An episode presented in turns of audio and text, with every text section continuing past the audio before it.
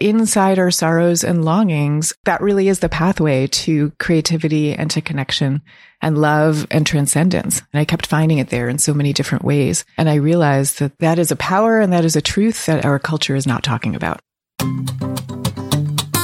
So ever wonder why a certain sad song or even a few bars of just the right music will stop you in your tracks and maybe even move you to tears? Well, it turns out you're not alone. My guest today, Susan Cain, has spent years researching why certain experiences, ones that connect us to sadness or longing or sorrow, move us so deeply and actually add profoundly to our lives. Susan's first book, Quiet, The Power of Introverts in a World That Can't Stop Talking, literally changed my life and the life of millions of people around the world. It has been translated into 40 languages, spent 7 years on the New York Times bestseller list, was named the #1 book of the year by Fast Company, which also happened to name Susan one of the most creative people in business. And Susan and I have actually been friends since long before she launched her Quiet Revolution. I have always so appreciated her gentle presence, her deep wisdom and generosity and kindness, and a level of introspection and curiosity and contemplative thought that is just so rare these days. And lucky for us all, she has been focusing those observational and intellectual superpowers on a topic that is so universal yet so misunderstood, longing. Susan's new masterpiece, Bittersweet, How Sorrow and Longing Makes Us Whole. It's a powerful look at why that feeling of yearning, of bittersweetness and longing, is in fact not just common to every sentient being, but also necessary and a critical element of a life well lived, and in fact, source fuel for some of the greatest works of art and science and creation in human history. And that is exactly what we're diving into today. So excited to share this conversation with you. And a quick note before we dive in. So at the end of every episode, I don't know if you've ever heard this, but we actually recommend a similar episode. So if you love this episode, at the end, we're going to share another one that we're pretty sure you're going to love too. So be sure to listen for that. Okay, on to today's conversation. I'm Jonathan Fields, and this is Good Life Project.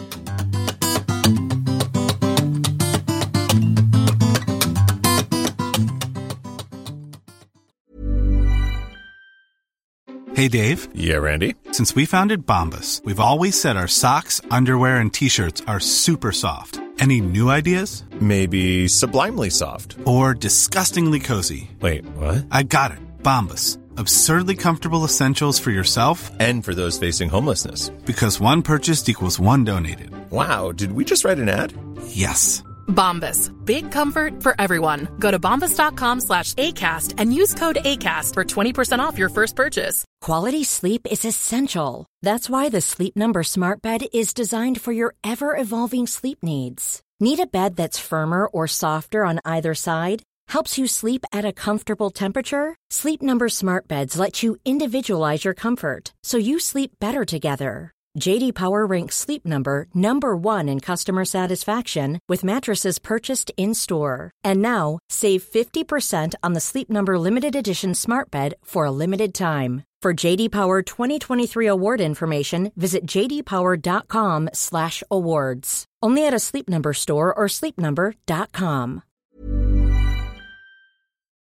Good Life Project is sponsored by LinkedIn Ads. So as a business-to-business marketer, your needs are unique. B2B buying cycles are long and your customers face incredibly complex decisions. So isn't it time you had a marketing platform built specifically for you? LinkedIn Ads empowers marketers with solutions tailored for B2B. Imagine having direct access to 1 billion professionals, including 180 million senior executives and 10 million C-level leaders. With LinkedIn's powerful targeting tools built for B2B, you can drive serious results.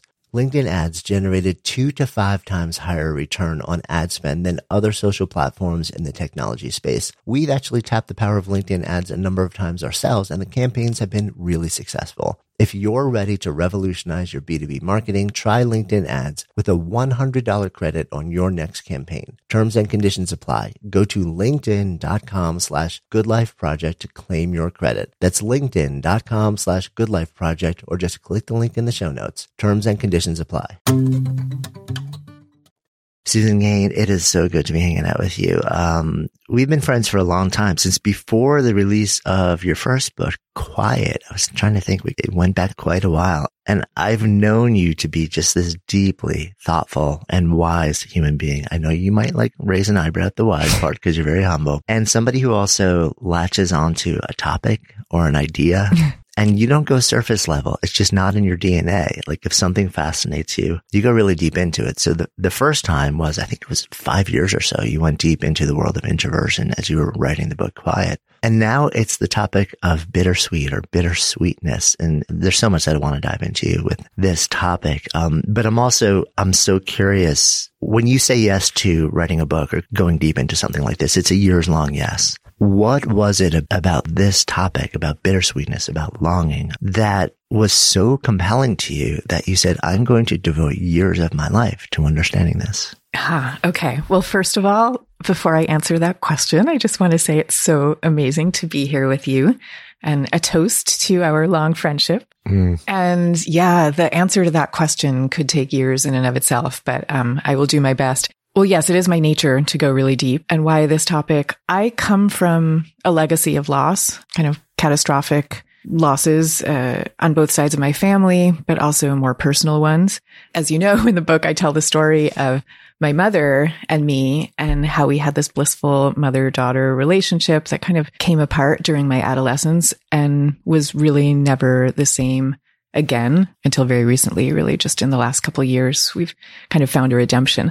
And it was a loss that I took very hard. I mean, to the point that, as I write about in the book, for decades, I could not speak about my mother without crying. And I don't just mean I couldn't tell her story. I mean, I couldn't say a simple thing like, my mother grew up in Brooklyn, without crying. And I started to realize just through my travels around the world that that kind of thing wasn't just my story. It was everyone's story. I don't mean the particulars of it, but that it's no accident that the Garden of Eden is the foundational myth of Western culture. You know, that story of losing the garden, we all lose it. And for some people, that's the end of their perfect relationship. And for some people, maybe the love of their life broke up with them, or they die, or, maybe you felt accepted by your family until they discovered what your true sexuality was. You know, whatever it is, all of these are stories I've been told. And the question is, what are we supposed to do with these losses that are so central to being human? Now, if I only had that question, I would not have written the book. But I started to feel in my midlife, let's say, I started to feel like I was finding an answer to that question, and that inside our sorrows and longings, truly, that really is the pathway to creativity and to connection and love and transcendence. I mean, I kept finding it there in so many different ways. And I realized that is a power, and that is a truth that our culture is not talking about. Yeah. And so universal. It's almost like nobody, it's one of these things where if you're fortunate to be alive long enough, and oftentimes it actually doesn't take that long, everybody is going to experience it at some point. So it's something that we can share with other people. I'm curious also about the word. The title of the book is Bittersweet. And I know you went through a lot of sort of what should the word be? What word kind of brings this all together? And I think bittersweet is a really beautiful representation of the feeling that you're talking about. But let's actually deconstruct that. When we're talking about this feeling, bittersweetness, longing, what are we actually talking about? So we're talking about the reality that joy and sorrow, light and dark, bitter and sweet are forever and fundamentally paired. That is the nature of reality. We're living in a culture that doesn't want us to admit that. I mean, until recently, we're just facing such grave challenges that you can't possibly not admit it. But historically, our culture hasn't wanted us to see this fundamental nature of reality. Also, this feeling of there being bittersweetness is also about the fact that impermanence is the fundamental lesson of life. Everything is impermanent. That which you love most, that which is most beautiful, is also impermanent. But the flip side of that, and that can seem like a really depressing thing to be taking in, except that the flip side is true too, right? That whenever you're looking at something dark and bitter and impermanent, it is also by its nature sweet and full of joy and full of love and transcendence. That's the deal. You can't cleave off one and just have the part that you like. Right. I think it's interesting, right? Because I think sometimes we look at it and we say, okay, so if I could just take the juicy part of this, the good part of this, the part that makes me joyful and like feeds my soul, I would just choose that and leave the loss and the sorrow and the grief and the heaviness behind. But in fact, it's that other half that makes the good part good in no small part. Yeah. And I mean, yes, it's true. But like, I bet you people listening, and certainly for me, you know, even I listen to you saying that and I think, okay, yeah. But, you know, if I could if I could wave a magic wand and get rid of all the dark stuff, of course I would do it. I think anybody would. So I don't exactly look at it like that. I look at it more like, well, this is the reality that we have. This is life. And the fact that we are all in this situation together, to me, is the heart of love and connection. And it's a kind of bridge that binds us together that we're not even aware that we have.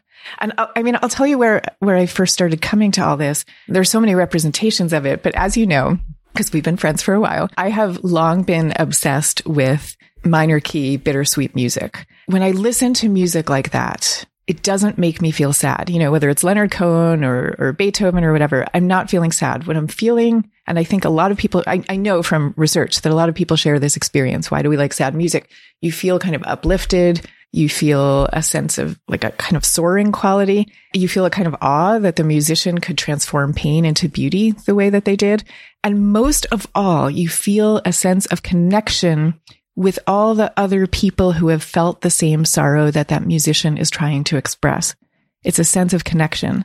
That, I think, is the great redemption of the difficult times that befall us. The fact that we are all subject to them. You know, like you look at someone who walks by on the street or, you know, the social media influencer who may drive you crazy either with their eternal shininess or their too fierce takes. You know, even that person, they are all fragile and subject to this nature of reality. And that is a great binding experience if we look at it that way. Yeah. And that's what the musicians are telling us. It is amazing. I was thinking about that as I was sort of like reading, because I know about your love of music. And I was thinking about like, okay, so if I think back in my own experience with music, whether it's music that I'm just listening to where I'm transported, but also connected in a way that I didn't expect, or whether I go way back in my history where I was a club DJ when I was in college. And I was thinking to myself, you know, there are different ways to put together music and rhythm and beats in a way that brings people into this sort of synchronous, Durkheim describes as collective effervescence, right? Yeah. But that extra bridge of feeling not just soaring, feeling like you are literally just sort of like part of a superorganism that is feeling together this shared sense of something deep and profound. It's that minor key stuff. It's the stuff where I'm walking down the street and I'm just listening to a random playlist and I just stop and I start to weep. And not because I'm sad, because it's like something in me is being stirred so deeply that I just want to hug everyone, you know. That's so powerful. Exactly. And why is it that you want to hug someone? I mean, like when we stop and think, what does that mean? Why would that be our reaction to being stirred that way and to being stirred by a sad stimulus? But that actually is the case. And we can talk about all the like neurobiological reasons that this is true, because basically what happened is I'd had this obsession with minor key music for such a long time, this response to it. I had wondered about it for decades. And it was really like trying to resolve that question, to answer that question that set me off on this quest in the first place. So there are all kinds of answers to the question. But one of the first things I found is that, you know, I looked at artists and writers and the tradition of music and wisdom traditions, you know, and then into psychology and neuroscience too. And the first thing you find is that people have been grappling with this mysterious force that you and I are trying now to articulate. People have been grappling with this for centuries, and everybody knows the ineffability of this force. Like, so when you look at writers and philosophers trying to talk about it, you know, they'll say things like C.S. Lewis called it, the inconsolable longing for we know not what. I forget which poet it was who talked about it as the great mysterious force that everybody is aware of, but no one can explain. So this is part of why this book took me so long to write, because it was like, okay, how do you explain that which cannot be explained? And yet it's one of our deepest, greatest powers. Yeah. And Deepak's greatest power is to bring us into a sort of like a place of shared humanity, which we need now more than ever. Now more than ever. Yeah. You know, you also, there's an interesting distinction that you make also between sort of describing it not so much as, you know, like, oh, there's this bittersweet thing that happened to me, or there's this bittersweet event or moment or interaction, and distinction between that and almost like a state of bittersweetness that I thought was important to tease out.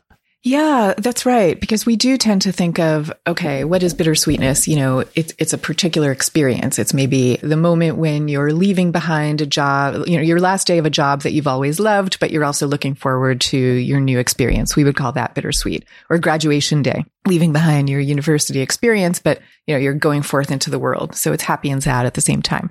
And that's true. These are specifically bittersweet moments that we have. But there's more to it than that. There is a fundamental state of bittersweetness that I believe all human beings live in. We're not always in touch with it. But what I started to realize actually is that bittersweetness is actually kind of, it's the secular expression of what we might call spiritual longing. And for people who think of themselves as more on the secular, less religious side of things, we're not as much in tune with what this state is, but it's basically like we all exist in a state of longing for a better, more perfect, more beautiful world than the one that we live in now.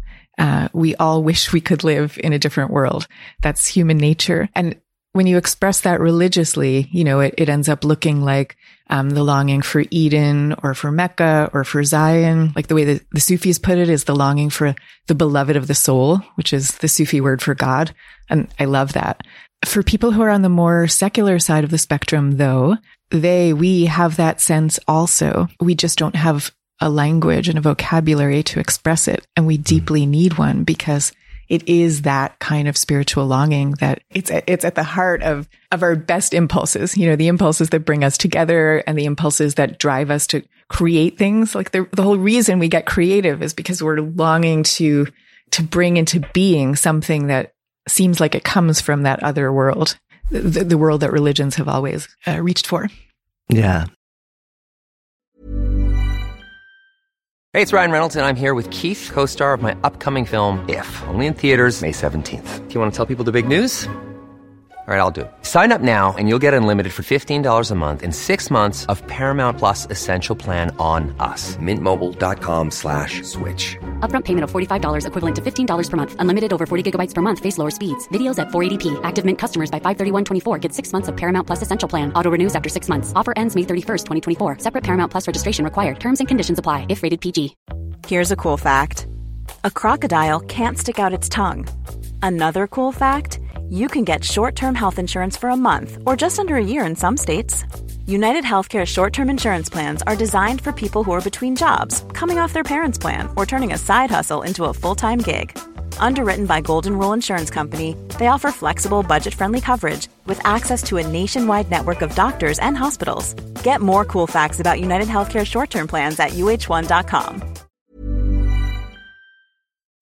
Good Life Project is sponsored by LinkedIn Ads. So as a business-to-business marketer, your needs are unique. B2B buying cycles are long and your customers face incredibly complex decisions. So isn't it time you had a marketing platform built specifically for you? LinkedIn Ads empowers marketers with solutions tailored for B2B. Imagine having direct access to 1 billion professionals, including 180 million senior executives and 10 million C-level leaders. With LinkedIn's powerful targeting tools built for B2B, you can drive serious results. LinkedIn Ads generated 2 to 5 times higher return on ad spend than other social platforms in the technology space. We've actually tapped the power of LinkedIn Ads a number of times ourselves, and the campaigns have been really successful. If you're ready to revolutionize your B2B marketing, try LinkedIn Ads with a $100 credit on your next campaign. Terms and conditions apply. Go to linkedin.com/goodlifeproject to claim your credit. That's linkedin.com/goodlifeproject, or just click the link in the show notes. Terms and conditions apply.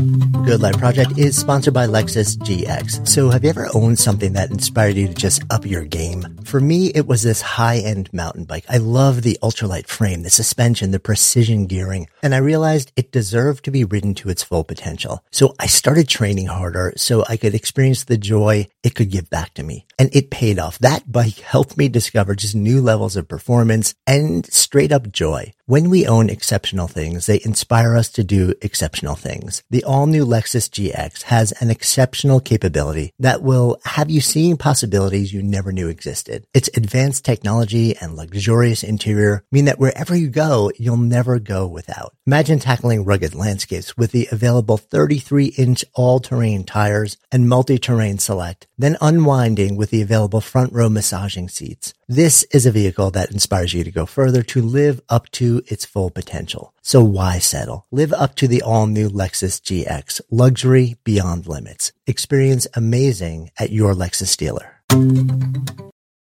You write, bittersweetness shows us how to respond to pain by acknowledging it and attempting to turn it into art the way musicians do, or healing, or innovation, or anything else that nourishes the soul. There's a utility to this state that, you know, it's almost like it's a feeling that we have that unites us. And at the same time, I feel like it's also pointing us in certain directions that might make us sort of like feel the way we want to feel. Yeah, absolutely. I mean, one of the great recipes, for lack of a better word, that I came out with from this years-long exploration is the idea that whenever we can, we should try to transform pain into beauty.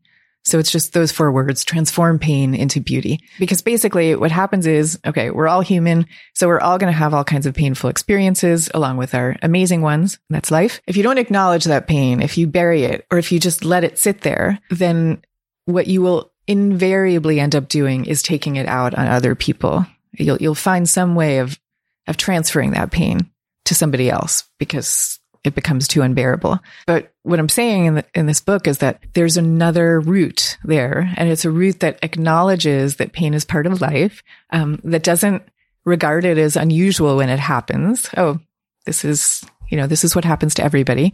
And then what do you do with it? How do you transform it? And I found so many, you'll see once you start looking for this, there's like infinite examples of these people everywhere around us transforming pain into beauty. So one of my favorite examples that I write about is Maya Angelou, who, by the time she was still a little girl, had withstood more pain than anybody should in a lifetime. You know, she was abandoned by her parents and sent across the country with a sign pinned to her chest that said, "To whom it may concern." She was raped, I think, before the time she was 8 years old, you know, all kinds of indignities. And these got to her so much that when she was a little girl, she actually stopped speaking for 5 years. She didn't talk to anybody but her brother, like no one, for 5 years. And then finally she met a woman who kind of took her under her wing and who opened her up and got her to start expressing that pain through beautiful language, you know, and she started writing. And what poured out of her was poetry and memoirs and all kinds of language that then this was the amazing thing. Then that language then had the power to reach another girl a generation later who grew up in incredibly similar circumstances, who read one of Angelou's books, I Know Why the Caged Bird Sings. And that girl read those pages and thought, oh my gosh, you know, this story, this is exactly what I myself has experienced. This pain, I know this pain of which she writes. How could it be that there's somebody else out there like me who knows about this? And it turns out that girl was Oprah. And then as Oprah says, as she talks about this, you know, you don't have to have gone through that exact identical pain to understand what this thing is, what this phenomenon is that brings us all together. And so that's just one of so many examples of how we can take pain and transform it into something else. Yeah. And I know, you know, a big focus of this work for you is both understanding, but also like, what is that process of alchemy? How does this actually become fuel for something beautiful, for something that connects us? That story is one example. I know, you know, Leonard Cohen is sort of the patron saint of this for you in many different ways. And it's interesting because I was sort of like thinking about different people that I've seen or followed or friends with and that create in a lot of different ways and seemingly break the rules and yet have amassed giant followings. And I was just thinking really quickly on Instagram, like two people I know, Mar Andrew and Morgan Harper Nichols. And they write these little stanzas and then an illustration. Neither of them are trained artists, but what they're writing about is not, yay, let's all do this. They're writing about, they're giving language to shared lament and longing. And in doing so, they've amassed like followings of millions and millions of people. And I was really wondering, like, I've always wondered, like, what's going on there? And this explains, I think, a lot of that is that when people see that not only others share that feeling, but when somebody actually takes that feeling inside of themselves and turns it into language that describes it in a way that others can step into, it's like such a powerful moment, whether that language is the written word, whether it's notes on a staff, whatever it may be. And yet we're kind of told to steer away from that, that's not the way that you actually go out and affect people. Yeah, no, there is a feeling that is somehow not permitted. And I'm not sure that the following thing is exactly where you were going, but there was something that struck me as you were talking that I wanted to make sure to say, which is that I love the idea of people who express these things and are able to reach millions. It is also true that when we talk about transforming pain into beauty in this way, it doesn't mean that you have to become one of the world's most successful artists or creators. It's really just the act of the creation, the act of trying to make that transformation. That's really where the beauty and the nobility lies. And I'll just give you a kind of metaphor for this. You know, there's the saying, a Jewish saying, that if you've saved one life, you've saved the whole world. And I think the same is true with our creative impulses. You know, maybe whatever you do, you set pen to paper, you cook a meal, whatever your expression is going to be. And maybe it affects one other person, or maybe it only affects you. Maybe the simple act of transforming your pain in this way, you called it alchemy, which I love. Maybe that simple act of alchemy is transformative for you and therefore just for the way you're going to be in the world.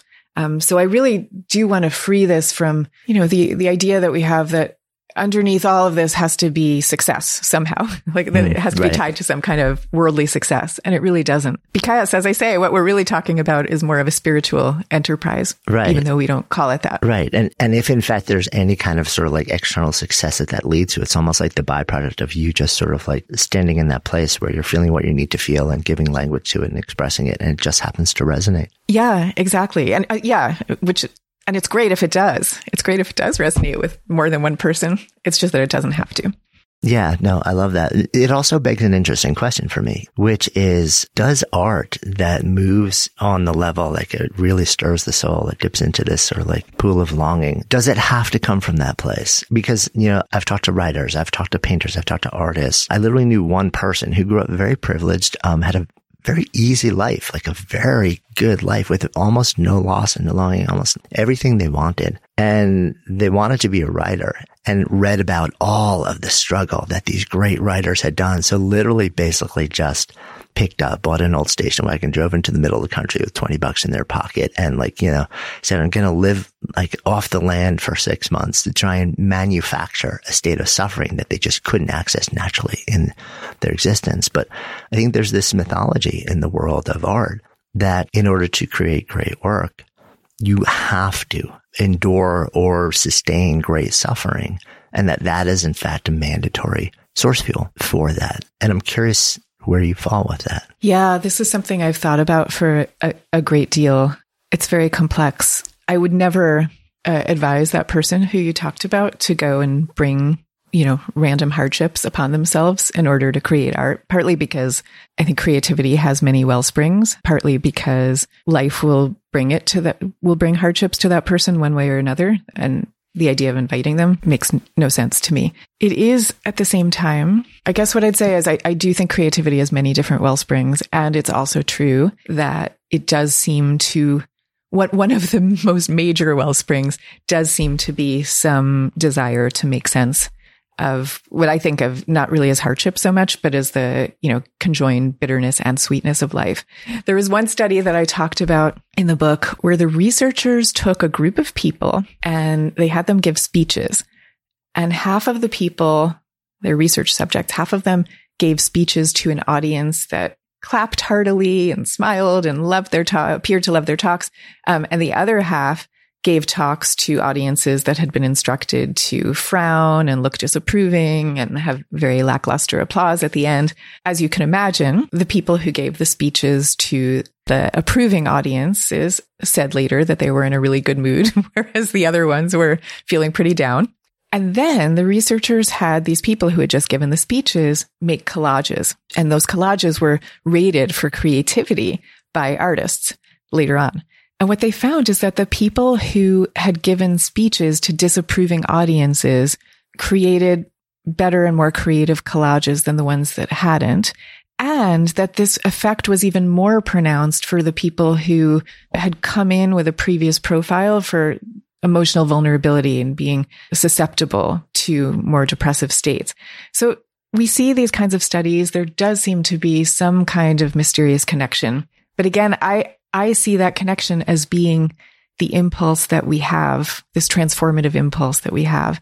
I don't think it's the only transformative impulse, but the impulse to take a lump of coal and turn it into something else, that word alchemy that you kept using. Yeah. It's this relationship that I kind of wish wasn't. Yes, exactly. You know, because you want to invalidate the notion of like suffering related to producing something, you know, like deeply creative and that touches other people, because you don't kind of want that to be so. And like you said, it is not the only fuel, the only source of, you know, like creativity and artistry. And yet it's a powerful one. And I wonder if you look at the art that moves people that is created by folks who are living in or passing through this state of bittersweetness. And if there was some way to actually run a study where you then measured that art and the way that it affected other people in contrast to other art that is perceived as, quote, beautiful or great or, you know, like technically, you know, like exquisite, if there's something about that lands differently. I kind of don't want it to be so, but I also in part believe it is so. Well, I don't know. I mean, because I can think of all kinds of music or paintings or whatever that are really representations of joy, and those can be just as moving. I think, though, that what you'd find is that very often, well, they were created by people who had had both kinds of experiences. So that, you know, when you're portraying the joy, you're doing it with the knowledge that it's set against a backdrop of something else, and that somehow infuses the work. Yeah. I think the distinction that just sort of like rolled into my mind is between elevation and appreciation and the feeling of communion. And that feeling of communion, I'm wondering if it can come from a feeling within the creator that is just pure positivity and joy and appreciation and gratefulness. Maybe it can. I would imagine it can, but I have to sort of like think. It takes me longer to figure out what work I've been moved. And also, who knows what the actual state of the artist or the creator was. If you don't know that person, or you're trying to go back in history maybe, but how many millions of people have created incredible things and you have no idea what's actually going on in their mind. I remember hearing something about Hemingway saying, like, everyone's always tried to deconstruct the old man in the sea. And he's like, there's no symbolism. It means nothing. It's an old guy. It's a fish. It's a sea. It's a town. End of story. Like, don't ask what was in my mind and what the symbolism was.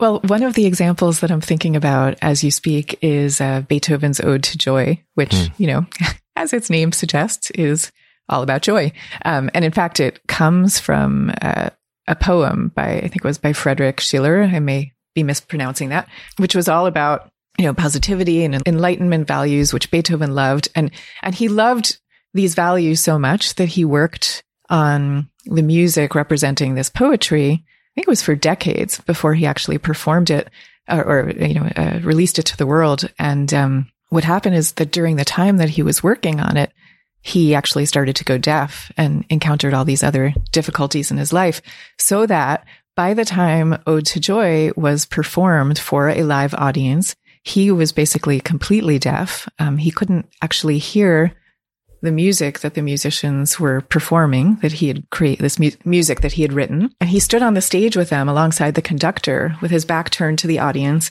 And he was trying to kind of indicate to the orchestra with his body language, the music that he heard in his head. So he was like flailing around and throwing his body this way and that. And finally, the music was over and the orchestra stopped playing, and Beethoven didn't know this because he couldn't hear it. And one of the soloists turned him around to face the audience who had stood up and were saluting him. They knew that he couldn't hear their applause, but They had tears streaming down their faces, and what they had heard in his music, and the reason they wanted to salute him so much, they had heard in this ode to joy the echoes of sorrow also. It was like the music was expressing their own longing and their own suite of seemingly conflicting emotions of joy and sorrow. It's all there in that piece. Like, all you have to do is listen to it. Maybe we should even add a little bit of it strung into this podcast for people to hear, because you can't listen to it without being struck by the juxtaposition of these two emotions in one of music's greatest works. I so agree. It seemed, as you're sharing that, like, I had this bizarre reflection also. I was in my early teens when I first heard Mozart's Requiem Mass, and I was moved to tears. But not sad tears, but this is a requiem mass, and in theory, this is deeply sad and longing and loss oriented. And I felt this just profound sense of expansiveness and connection. Expansiveness, exactly, exactly. I mean, the word longing comes from one of its roots is to reach for. So it's not about lack; it's about reaching for something higher. And I think that's where the expansiveness comes from. Yeah.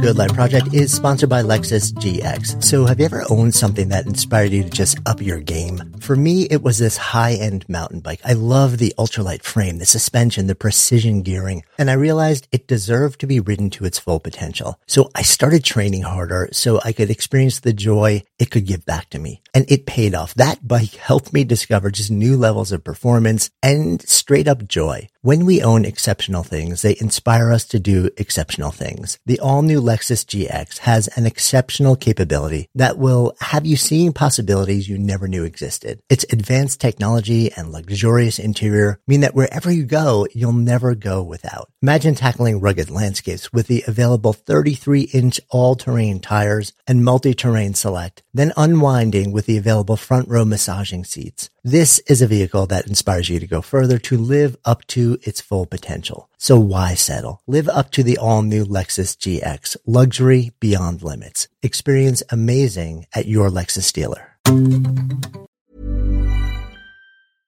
Imagine the softest sheets you've ever felt. Now imagine them getting even softer over time. That's what you'll feel with Boll & Branch's organic cotton sheets. In a recent customer survey, 96% replied that Boll & Branch sheets get softer with every wash. Start getting your best night's sleep in these sheets that get softer and softer for years to come. Try their sheets with a 30-night guarantee. Plus, get 15% off your first order at bollandbranch.com. Code BUTTERY. Exclusions apply. See site for details.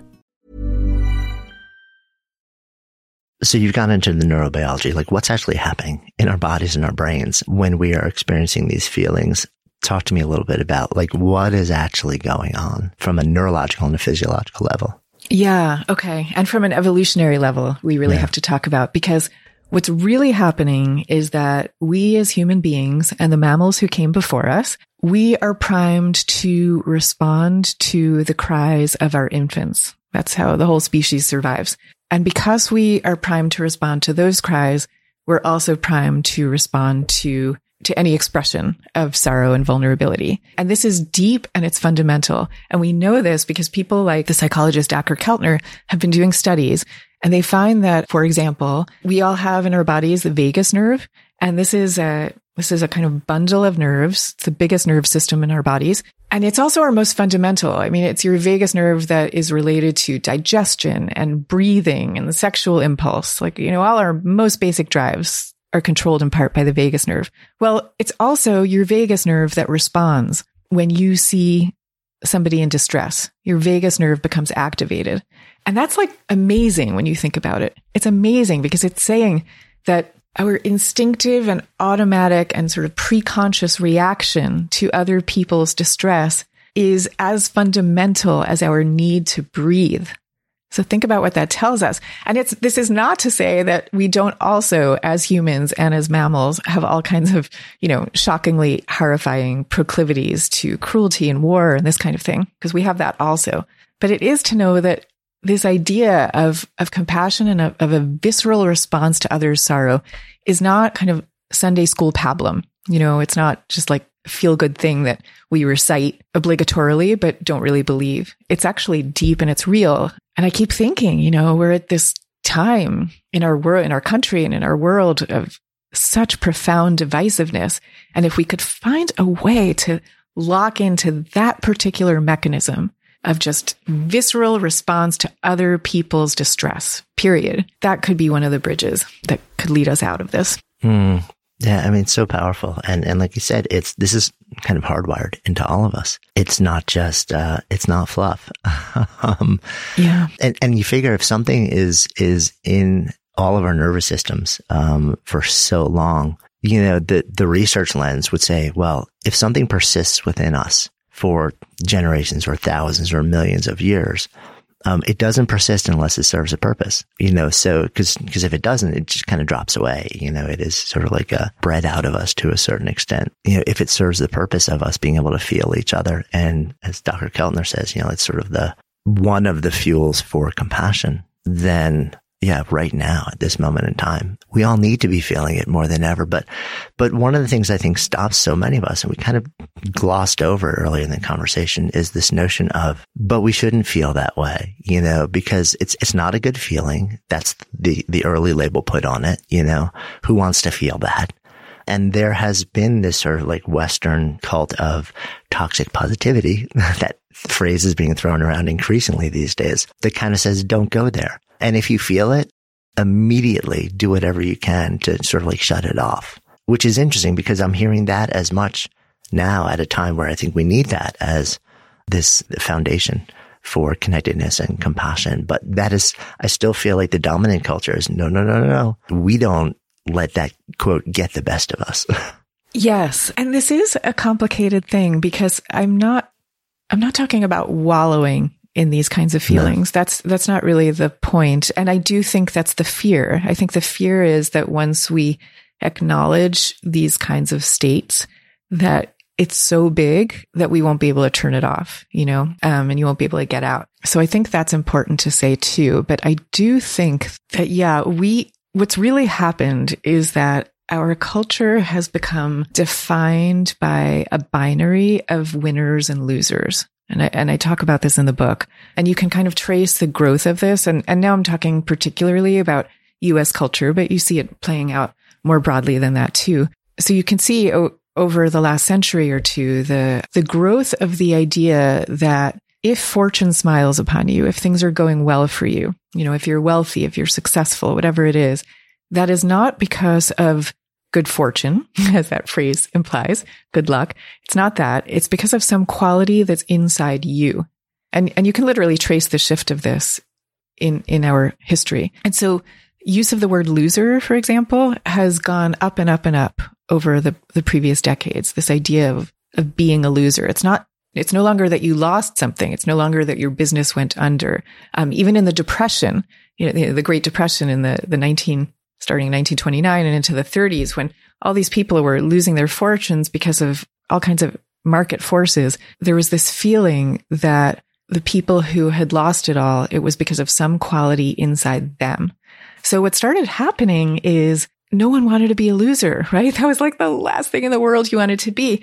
And if you don't want to be a loser, well, the first thing you want to do is avoid the emotions that seem to be associated with loss, right? So the emotions of sadness, emotions of longing would seem to be the emotions of a quote loser.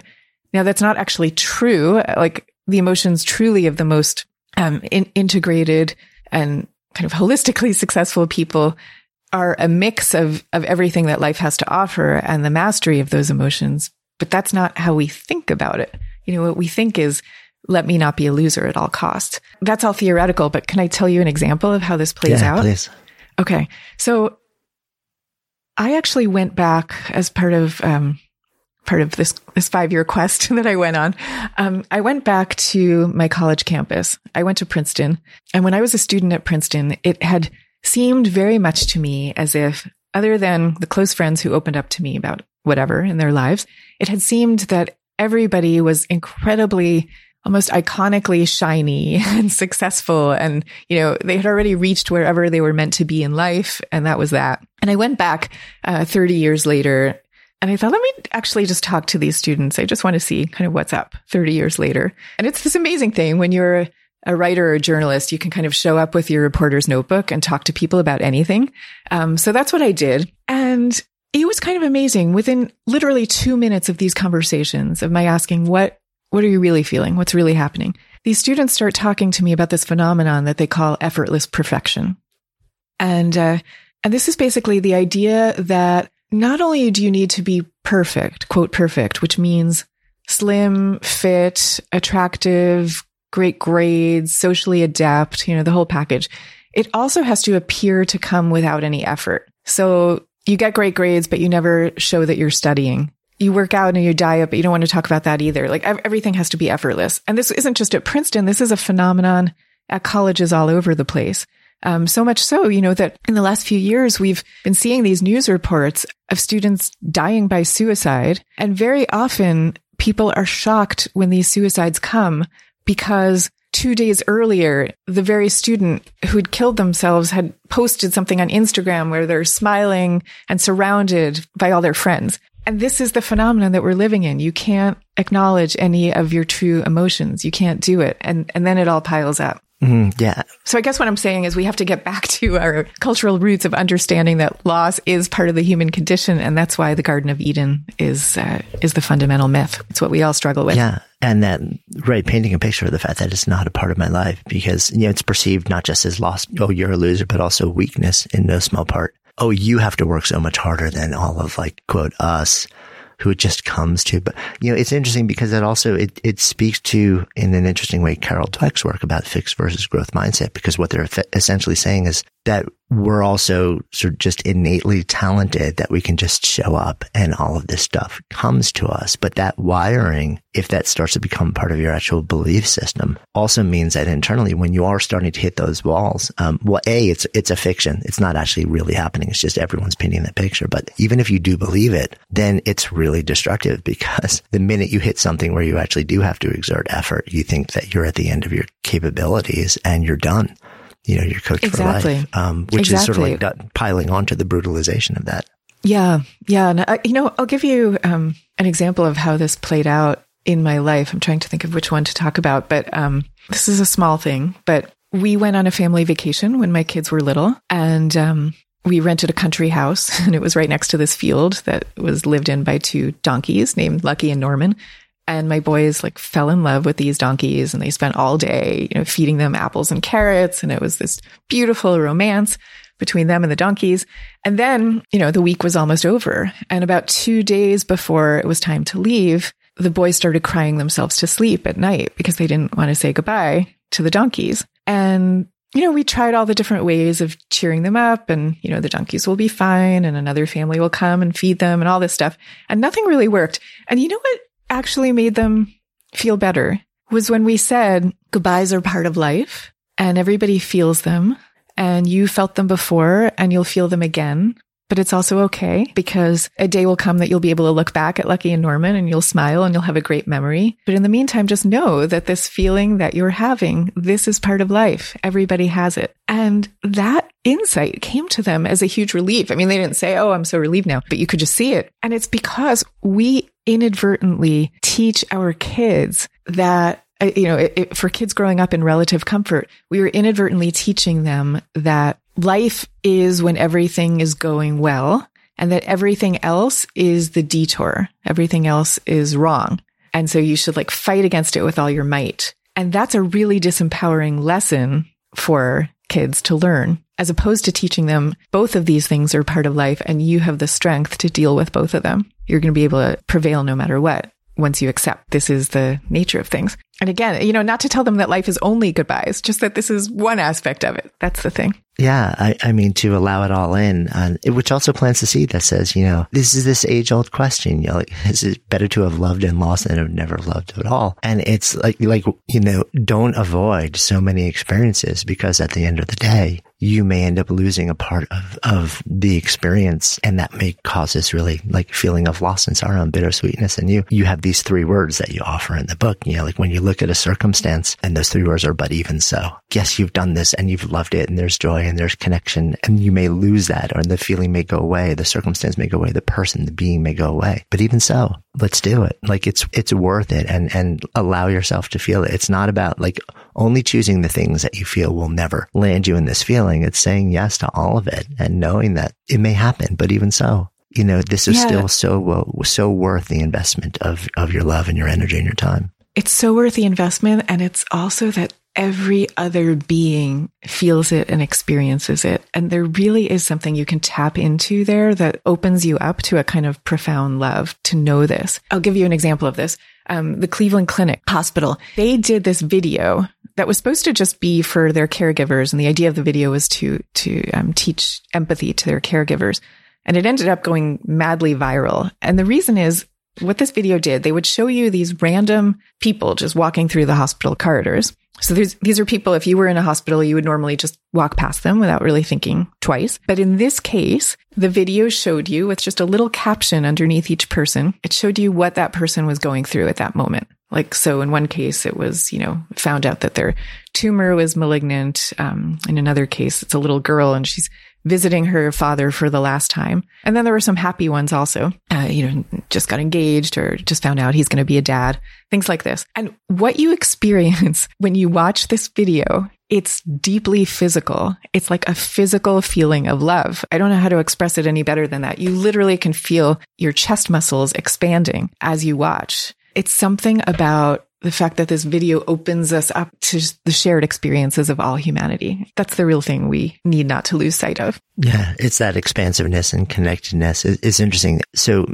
many people know Viktor Frankl in this country for, the book under the title Man's Search for Meaning, but the original German title, the rough translation from what I understand actually was Say Yes to Life Nonetheless. Which is sort of like embodies that, but even so thing. And so many people who have read that book now, tens of millions of people have felt this profound sense of meaningfulness and connectedness from that same thing. And it was interesting to me that some decision was made when the book hit the shores of that that can't be the title here. Oh, is that right? Yeah. I mean, because it was translated into Man's Search for Meaning from the original of Say Yes to Life Nonetheless. Oh, I see. That's so interesting. Right. It has to be positive here. Right. Yeah. That's like one of the things that I did in this book was learn all about and start practicing loving kindness meditation. And I studied with Sharon Salzberg, who is one of the leading teachers of this type of meditation. And she told me that the standard phrases that you would use in this type of meditation would be, I don't remember them exactly, but it's something like, may you be free from suffering, may you be free from pain. But when she started teaching in California, the students all lined up afterwards and they were like, we don't want to think about pain and suffering. So she changed the phrases for them to, may you feel ease, may you be happy. It's like there's something in our culture that just doesn't want to even admit, like doesn't even want to ping the words. That's so funny. It's funny also because generally every Sunday morning, I listen to Sharon Salzberg guiding me through loving kindness meditation. And I know that refrain really well. And it's the shorthanded version. I'm like, now I actually need to go find the expanded version where I can really sort of like get the full impact of it. You write in the book, to fully inhabit these dualities, the dark as well as the light is paradoxically the only way to transcend them. And transcending them is the ultimate point. Bittersweet is about the desire for communion, the wish to go home. Talk to me about home. What does that actually mean? Yeah, I mean, it means so many different things. For a religious person, home means access to that, whether it's God or, that perfect and beautiful world that I was talking about. And as I said, what I've come to understand is that whether you're a secular person or a spiritual person, it kind of means the same thing. And so that's what home is. It's like a sense of being able to approach that state in which everything is perfected and everything is made beautiful or truthful or, whatever highest value you're thinking of. And I don't believe that we can achieve that state here on this earth, but I believe that the reaching for it is the highest state that we have. And that's what going home is. And so it's going to look different for everybody. But I mean, what I say is like, follow your longing where it's telling you to go. What are you deeply, truly longing for? What world are you longing for? And orient yourself in the direction of that thing that's the noble calling, I believe.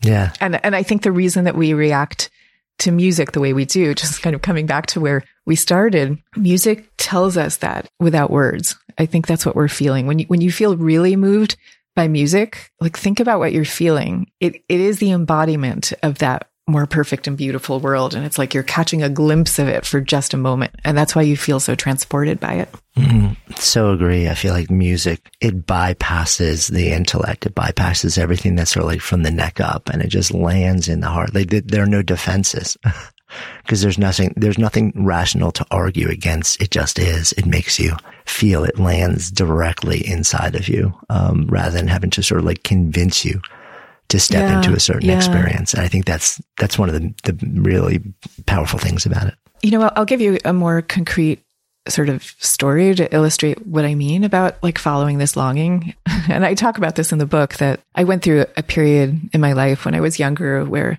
I had just ended a 7-year relationship. I had just ended my career as a lawyer. So I was kind of like floating in this free state, no more career, no more love. Like I was sort of in between everything. And I fell into a relationship with a musician, actually. And it became this kind of crazy, obsessive relationship, like where I've never experienced anything quite that intense before or since. But, you know, this was the era before smartphones. So I would like spend my days in New York City running into internet cafes to see if he had just emailed me. You know, it was kind of like that. And I had a friend, Naomi, and I would tell her all about him and about these feelings of obsession that I had for him. And would, I think, regale her and bore her probably with whatever the recent story was about him.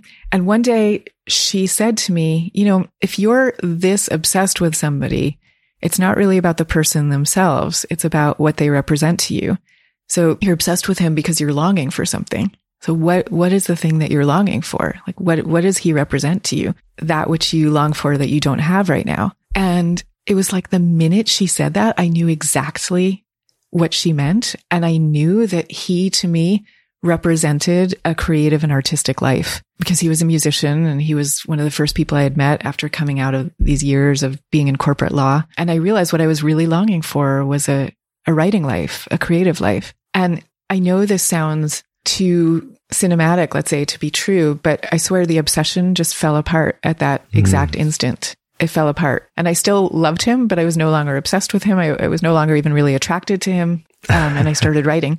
And that was it. Oh, that is so interesting. It's sort of like you realize what was really going on and start to channel it differently. Yeah, yeah.